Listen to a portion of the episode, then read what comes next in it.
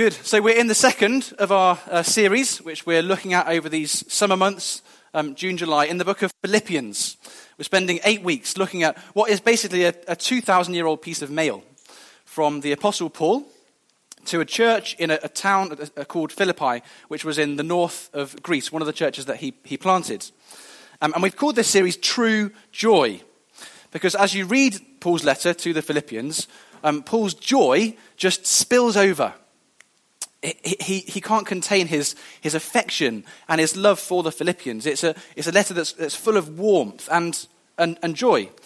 Um, Paul says himself, he's found the secret of being content, of being joyful, whatever his situation. Now, we don't usually use the word joy in our kind of normal language. We tend to, to use the word happiness more. When we do think of joy, we, we kind of mean happiness plus. It's like a, feeling of intense pleasure or, or delight. So you might say, I was overjoyed when I received that news about uh, being pregnant or passing the exams or getting that job. Uh, it's kind of like happiness plus. And we were thinking last week about how um, being happy is something that we value really highly in our culture. Being happy and personal happiness is what a lot of people live for. It's the, the basis on which we make our decisions. We want to be happy, but the problem is with happiness, it's elusive. And one of the main problems with happiness is that it's so dependent on our circumstances, on what's happening around us. Um, we know that's true, just for example, when the sun's shining. Everyone feels happier, don't they? We've seen that this week. And when it's rainy and it's, it's uh, dull and gloomy, everyone feels a bit lower. Our happiness, our feelings, our moods are so dependent on our circumstances. I know this is true for me. How I feel on any given day is very strongly related to things like how much sleep I've had, how hungry I am, how productive I feel like I've been that day. Have I got loads done, or am I feeling like I'm kind of wading through treacle? How my relationships are going? Are we getting on well with, with the wife and children? Are we arguing? Is there tension? Whether there's someone I love in my life that's having a hard time, whether I've got something in the future that I'm anxious about, all these things are situations that really affect how I feel. Maybe you're the same. And it's kind of annoying, isn't it? That our happiness, our feelings can be so dependent on things that are just outside of our control. You can be having a great day, and then you hear a piece of news, or someone says something to you, and it's whack. It's like someone's hit you in the face, and the rest of the day's a write off. We're so dependent for our happiness on our situation. And it would be great, wouldn't it, if we could be happy all the time? Be wonderful.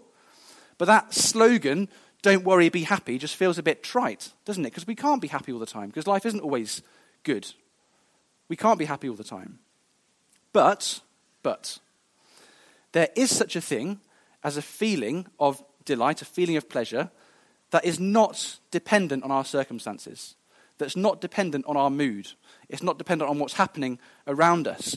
And that's what the Bible defines as joy. What the Bible says is joy is different to what the world says is joy. The, joy, according to the Bible, is a feeling of, of pleasure, a feeling of happiness, but that is, it's from the Holy Spirit. And it's a feeling in our soul. It's a feeling that goes deeper than just what's happening around us, are deeper than just our circumstances or our, our mood. Wouldn't it be amazing if we could have that kind of joy in our lives that doesn't depend on what's going on?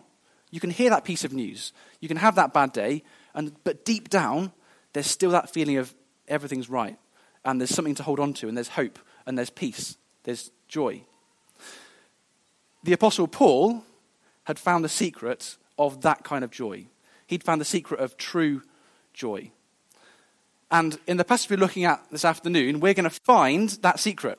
We're going to see what that secret is to that kind of true, deep, and lasting joy. So if you've got your Bibles, please open them up to page 980, which is Paul's letter to the Philippians in the, near the end of the Bible in the New Testament. So um, last week we were looking at the first 11 verses of Paul's letter, and that's basically the opening greetings, where he's sort of sharing how he feels about them and saying what he's praying for them. This week we're looking at the next sort of chunk, which is verses 12 through to 26. And this is still really part of Paul's introduction. So he's sharing uh, news, he's sharing kind of updates, um, what he's, what's going on in his life. Um, so the Philippian church has, has heard that he's in prison. And reading between the lines, the Philippian church is a little bit discouraged about what's happening to Paul. So he's writing this letter to, to reassure them. So he shares news of what's happening. So, what we're going to do is, is first we'll look through the passage and we'll see what we learn about Paul's situation. And specifically, we're going to find out there are three trials that he's facing in, the, in, in prison there in Rome. And second, we'll look through the passage again and see how Paul responds to those trials. And we'll see what we can learn from that about joy. So, first of all, the first trial that Paul refers to is in verses 12 through to 14. And it's the trial of physical limitations. So, Paul's writing this letter from prison, there in verse 13 and in verse 14. He uses the word imprisonment to describe what's happening. So, he's, he's in chains. Now, his imprisonment has probably lasted for about four years. It started back when he was in Jerusalem. He was arrested um, and beaten and put in prison on trial. There was a plot against his life, so he was transferred to another prison in a town not far away. Stayed there for about two years. Then he appealed to Rome, so he traveled on a ship all the way um, through the Mediterranean and then found um, himself up in Rome in a jail where he stayed for another two years. So in Rome, in Rome, he's in house arrest. He's watched by a guard. And for Paul, I can't imagine, this must have been incredibly frustrating. Four years locked up, unable to move. Because Paul's passion, Paul's heartbeat, his mission was to share the good news of Jesus with people who had never heard of him. His passion was to travel to new places. He loved just to go to, to places where Jesus hadn't been preached and share the gospel. So imagine how frustrating it would have been for Paul to go four years without being able to, to go where he wanted to go. He had all these plans. He was going to go to Spain. He was going to go all over and, and share the, the gospel. Incredibly frustrating, physical limitation. And, and maybe you know this frustration. Maybe you know the frustration of physical limitations.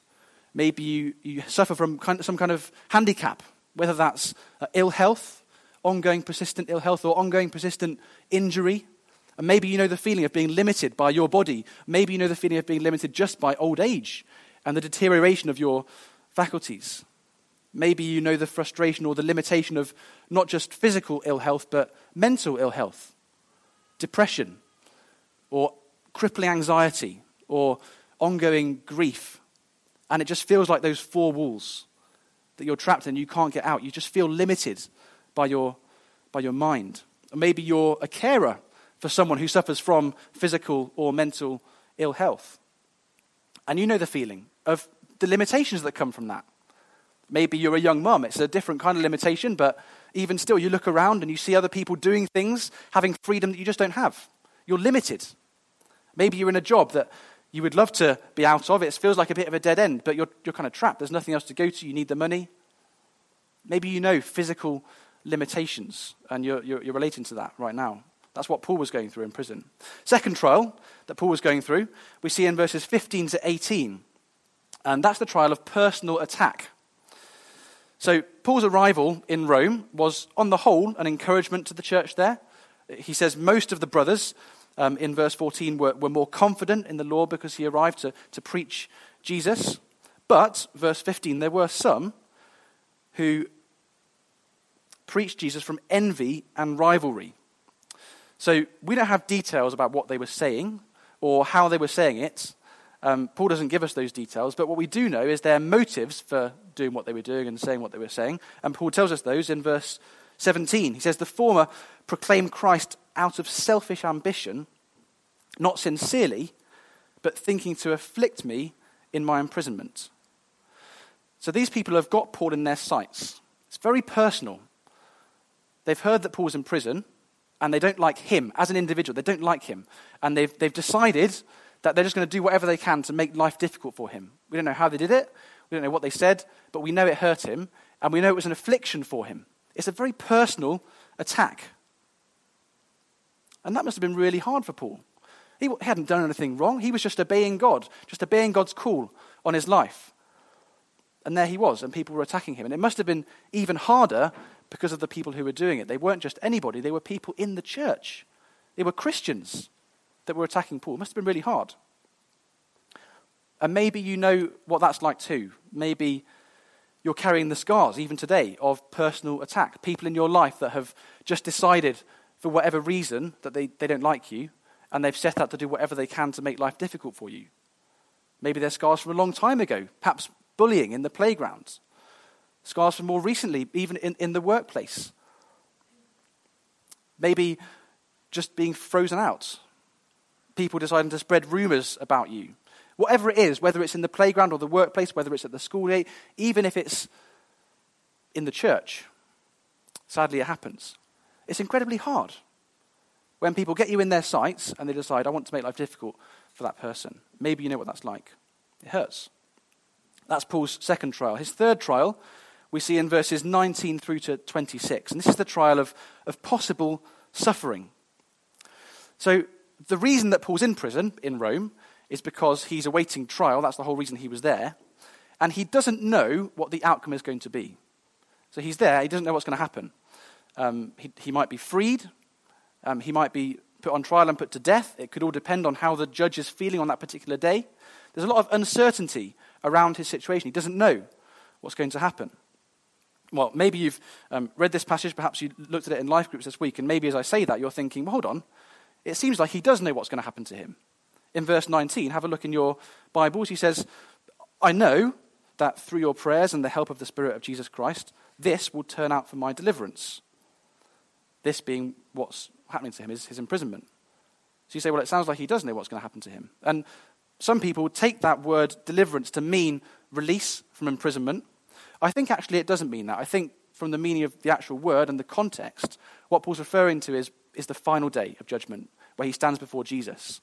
And he says, I know what's, what's happened to me is going to turn out for, for my deliverance on that day. I think he, he means that because of what he says in verse 20. It's my eager expectation and hope that I will not be at all ashamed on that day when he stands before Jesus, but that with full courage now, as always, Christ will be honored in my body, whether by life or by death. So he doesn't know what's going to happen to him. He might live, he might die. There's real uncertainty about what's going to happen, and that's hard. It's hard to, to not know, especially when there's a very real possibility that what might happen to you might involve physical suffering. Quite bad physical suffering, painful suffering.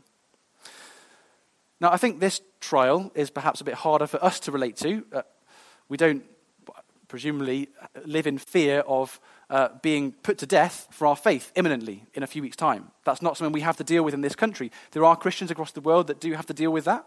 It's very real for others uh, in the world, but not so much for us. But maybe in different ways, you might fear the very real possibility of any moment experiencing suffering for being a Christian.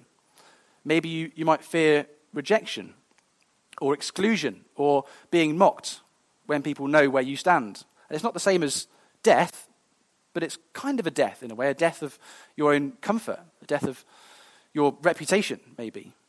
And in a way, we all face at any moment the potential of great hardship in our lives. Uh, we're all inches away from eternity, aren't we? I think that every time I cross the road. We're inches away from eternity.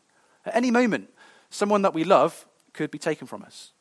At any moment, we could be diagnosed with that, that illness and hear those, those dreaded words cancer, uh, at any moment, we could lose our source of income and face a big bill and be looking at the, over the precipice of financial crisis. At any moment, this could happen to us. We're all, in a way, facing the possibility of, of suffering all the time. And maybe anxiety about that is hard, and it, it's a burden for you, it's a trial. It was certainly a trial for Paul. He didn't know what was going to happen to him. So, all these things Paul's facing. He's there in prison, he's facing his physical limitation, he's facing personal attack, He's facing the, the possibility of very real suffering. So let's have a look now. Let's read the passage and see how he responds to those situations. And as we do that, we're going to see some really um, important insights into how Paul finds this joy that we're, that we're looking for. So let's have a read. First of all, how does Paul respond to his physical limitation, to being in prison? Let's read verses 12 to 14. Paul says, I want you to know, brothers, that what has happened to me has really served to advance the gospel, so that it has become known throughout the whole imperial guard and to all the rest that my imprisonment is for Christ. And most of the brothers, having become confident in the Lord by my imprisonment, are much more bold to speak the word without fear. Striking, isn't it? Paul's response. It's striking to me how little he says about his circumstances, how little he says about prison. I think if it was me and I was writing a prayer letter to a group of supporters who knew that I was in prison and were feeling discouraged, I would say something like, Yes, it's hard. Yes, the chains dig into my ankles every time I try to move. Yes, the food's not great, but it's okay, don't worry. Uh, and, and thanks for your gift. And, you know, if you'd like to send another one, that would be really appreciated. Something like that. But Paul doesn't mention anything about his situation, he, he describes it in five words What has happened to me? What has happened to me? And what he wants them to know about what's happened to him is that it served to advance the gospel, that it's turned out for good. That's what he wants them to know. All this stuff, don't worry about it. The main thing is the gospel is advancing. So the guard that are looking after him, that are watching over him in his house arrest, they would have been on a kind of rota system. So every time there's a new guard, Paul thinks, great, I get to speak to them about Jesus. Before long, the guards are rotating. Everyone in the whole palace guard of, of Caesar has heard that he's in chains for Christ, has heard the gospel. Because he's in prison, the, the church in Rome have got confidence. And they're then preaching with, with more uh, boldness and, and less fear because of what's happening to Paul. And he thinks, great. Great. It doesn't matter what's happening to me because Jesus is being preached, and that's what matters to me, so I can rejoice. Now, that's not our instinctive reaction, is it? When we face physical limitations of the kinds that I've been talking about, when we face those in our lives, we tend to feel sorry for ourselves. We tend to want sympathy. And perhaps when we don't get the sympathy that we want, we tend to get bitter. Now, limitations are hard, there's no doubt about it. Physical limitations are incredibly difficult and they are a trial. But when we respond to them in self pity, that's a response which has self at the center. And Paul says there's no joy there. As long as yourself is at the center of your life, there's, there's no joy. You might say, well, that's just not possible. You don't understand my situation. But Paul was suffering physical limitations that probably we will know, uh, never know anything about. None of us are likely to be in prison for four years for our faith. And Paul shows us it is possible because Paul has Jesus at the center of his priorities, at the center of his values. And as a result, he doesn't think about himself. And as a result, he sees his trial as an opportunity. He thinks, great, I can preach. And he trusts that God's put him there for a reason. And as a result, he has joy. So, what about Paul's response to the attacks against him, to, to the personal attacks? Let's have a read how Paul responds to those from verse 15. Some indeed preach Christ from envy and rivalry, but others from goodwill. That the latter do it out of love, knowing that I am put here for the defense of the gospel. The former proclaim Christ out of selfish ambition, not sincerely, but thinking to afflict me in my imprisonment. What then? Only that in every way, whether in pretense or in truth, Christ is proclaimed, and in that I rejoice. Again, I think it's striking what Paul doesn't say in this situation. He doesn't give details about what they're saying about him, and he doesn't rush to his own defense. Again, I think if it was me in that situation, and I was in prison writing a prayer letter to my supporters, and people had been saying these things about me, spreading rumors, making malicious comments, trying to undermine me in some way, I would have sort of slipped in subtly what they were saying and then been very clear about why it wasn't true. I'd be worried that the people I'm writing to are going to hear about the rumors I'd be worried they're going to believe them. So I want to defend myself. I want to say, look, whatever what you're hearing about me, it's not true. My motives are good, whatever. But Paul doesn't do anything like that. He doesn't even mention what they're saying. He doesn't try and defend himself. All he says is, what then? Only that in, in every way, whether their motives are good or bad, Jesus is being preached, and therefore I can rejoice. Again, maybe you're experiencing these kind of personal attacks that I've been talking about right now. Maybe you know the, the experience and you're relating to the experience of someone having it in for you and someone trying to have a go at you and make life difficult for you. I think our instincts in those situations are normally either to defend ourselves or to, to play the victim and to make a big deal of how hard our situation is to try and uh, show up what the person is doing as wrong. It's interesting, Paul doesn't do that either. He doesn't defend himself, he doesn't play the victim either. He just doesn't mention himself.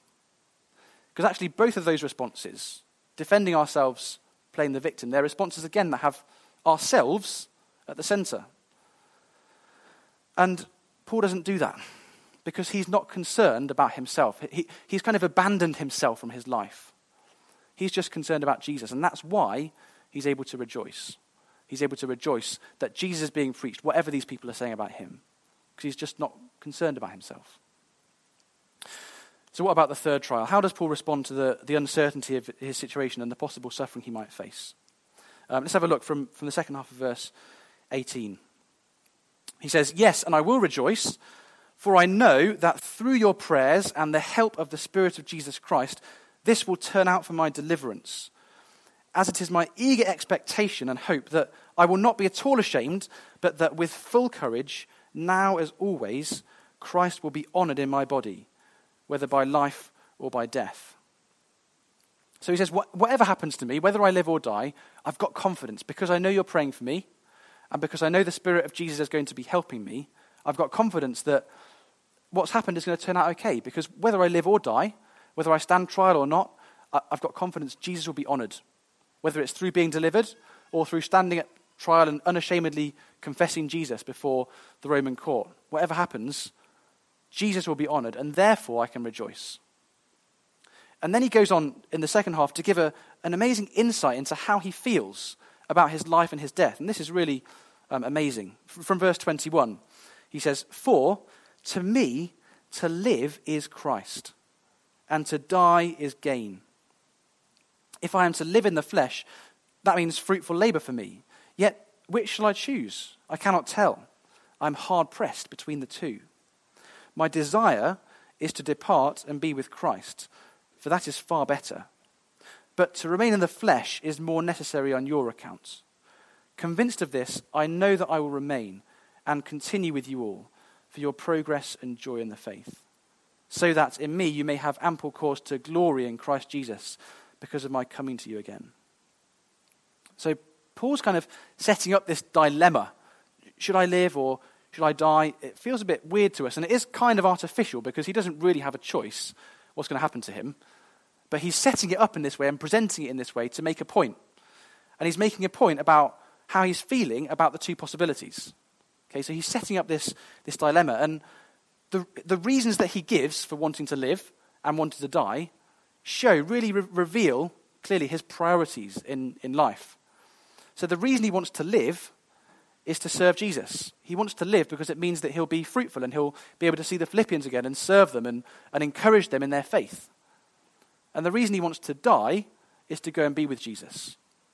Can you see that both of his motivations, either way, living to serve, dying to be with, it's all about Jesus. His priorities, his values are completely centered on Jesus and not on himself. And again, I think this is quite unlike our natural response when we think about the possibility of, of experiencing suffering or hardship in the future. Um, I think when we think about possible suffering, we think about the impact on ourselves more than the impact on others, probably.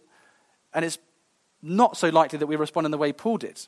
We tend to think, how's it going to impact my life? It's going to be painful. If, if we're, we're fearing uh, something terrible happening to us, the anxiety um, and the fear we feel comes from the impact on me. How's it going to affect me? Paul, on the other hand, thinks about the impact of what might happen on his ministry and on the gospel. And because his priority is for Jesus to be honored, therefore he's able to rejoice because he's confident that's going to happen whatever. Because I know Jesus will be honored, then I can rejoice.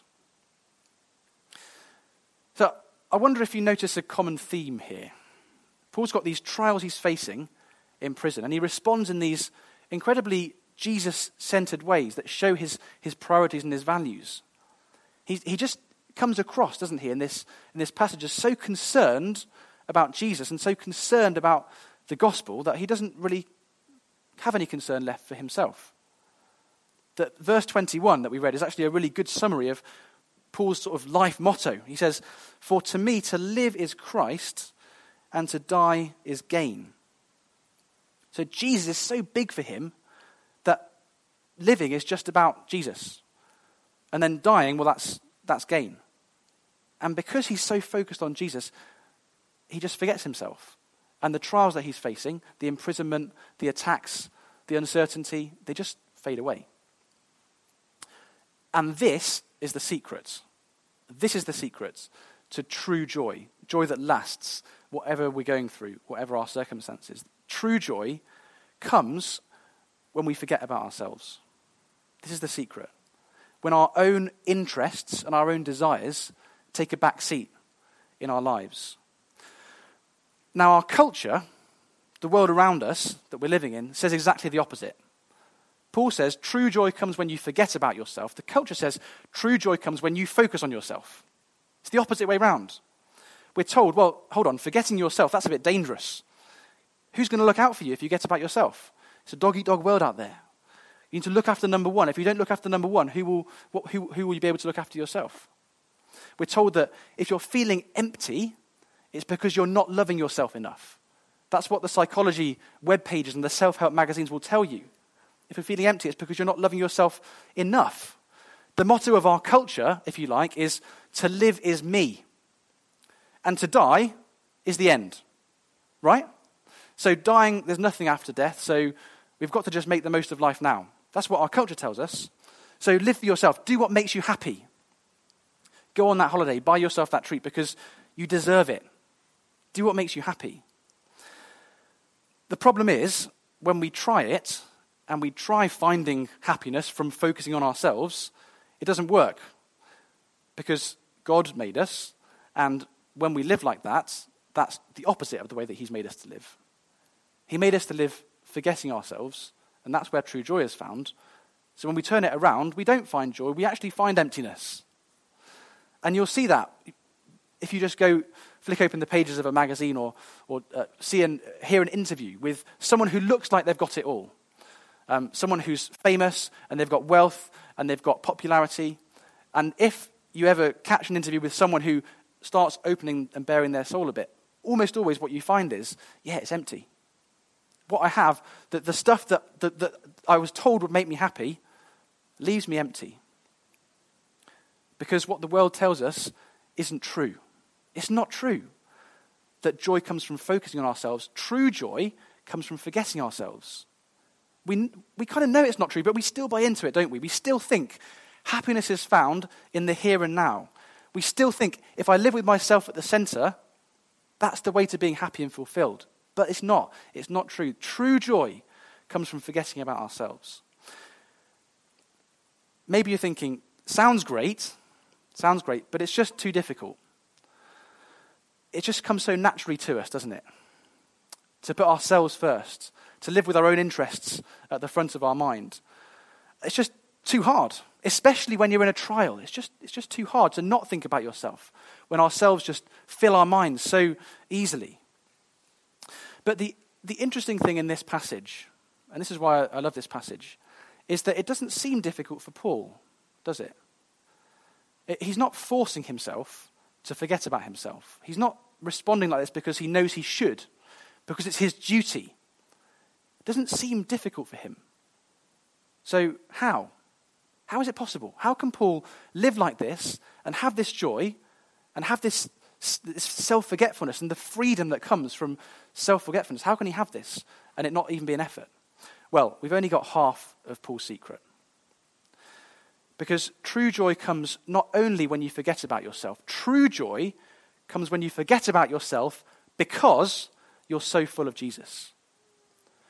And that's what's happening here. Paul didn't forget about himself because he was trying to, because he was forcing himself to. He forgot about himself because he was so focused on the person of Jesus. I was trying to think of a way to illustrate this. It's a, bit like, I think, when you love someone.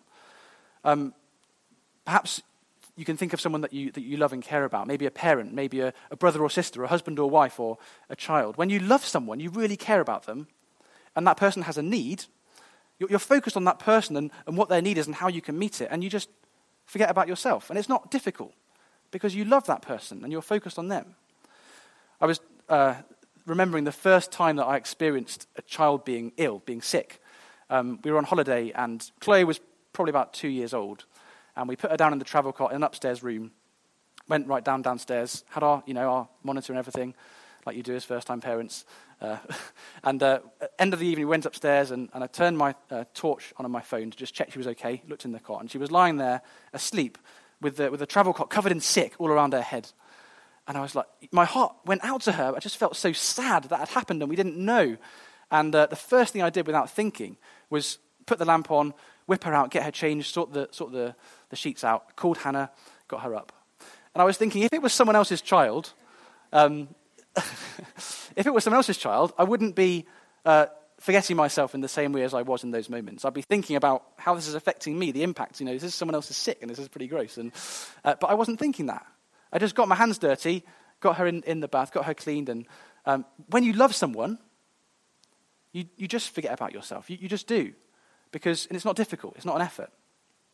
And it's a bit of a trivial illustration because a child being sick isn't, isn't in the same league as the, the kind of trials that Paul's experiencing here and, and that we experience in our lives.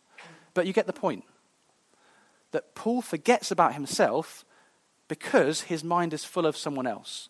He forgets about himself because he loves Jesus, because he knows Jesus and because he cares about Jesus and he cares about the cause of Jesus and he cares about telling others about Jesus. And that's what his whole life is focused on because he's got a relationship with Jesus, a real and living and vibrant relationship with Jesus. It's someone he knows personally and someone he loves. He says in chapter 3, later on, we'll come to it in a few weeks, he says, Everything in my life, everything I valued, I consider it a loss compared to the, the worth of knowing Christ Jesus my Lord.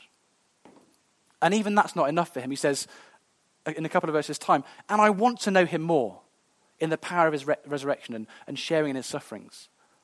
Paul's found something, he's found someone that is so uh, compelling and so beautiful and so intriguing, and there's so much depth to him that he says, The best thing in my life, in fact, the only thing in my life, is, is knowing him and the only thing I want to do is know him more and help other people to know him more. Jesus just fills Paul's mind and his heart. And as a result, he just takes over his life. And Paul's able to say, For me to, to live is Christ, and to die is gain, because I get to go and be with him. And, and here's the thing I want us to take away that Jesus that Paul knew is the same Jesus we can know. And the relationship Paul had with Jesus is the same relationship we can have with Jesus, the same relationship that he invites us into. There's the same beauty, the same incredible attractiveness in G- the Jesus that Paul knew, in the Jesus we have to us, uh, offered to us uh, in, in the Bible. The same incredible uh, sacrificial love that, that wins our hearts, the same depths to explore. And I just wonder if the reason that Jesus doesn't fill our lives in the way that he filled Paul's life is because we don't really believe he's that satisfying. We don't really believe he's that good. And maybe that's because we haven't really tasted and seen how good he is. But if we did, and the more that we do, the more that we taste of Jesus, the more we'll find him taking over. The more we'll find him filling our lives, the more we explore of him, the more we get to know him, the more we see his love and care for us in the details of our lives, the more we will be able to say with Paul, to, to live is Christ. And we will begin to forget ourselves, even in the trials, even in the hard times. And we will begin to find that whatever our situation, whatever's going on, whatever news we hear, whatever happens in our day, we will find this true and deep and lasting joy that Paul speaks of here. Let's pray. Father, we just want to thank you so much for Jesus. Thank you for the depths and the riches that are in him. Thank you that He is the bread of life who satisfies, that He is the water that when we drink we will never thirst again. May we find our true satisfaction and true delight in Him. And as we do, Father God, I pray that you would so fill our hearts and our minds with Him that we would forget about ourselves and we would begin to know this true joy that, that lasts, this joy that is there whatever happens, whatever we go through, uh, this joy that will spill out to the world around us. Amen.